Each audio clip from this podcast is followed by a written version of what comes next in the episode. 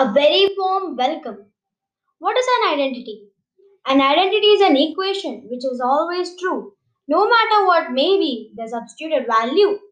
The first identity is the positive one, a plus b the whole square, whose value is up to a square plus 2ab plus b square. If there is a day, there is a night.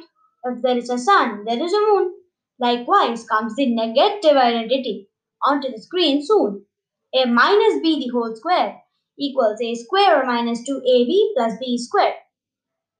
Multiplication of the sum of any two real numbers set out the difference of the square of these numbers.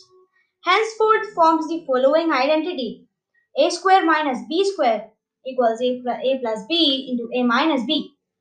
Next follows the positive cube. a plus b the whole cube equals a cube plus b cube plus 3a square b plus 3ab square. Contrasting this comes the negative cube. a minus b the whole cube equals a cube minus b cube minus 3a square b plus 3ab square. There is a cluster of identities spreading like an ocean. Apply these equations and obtain the ideal solutions. Thank you.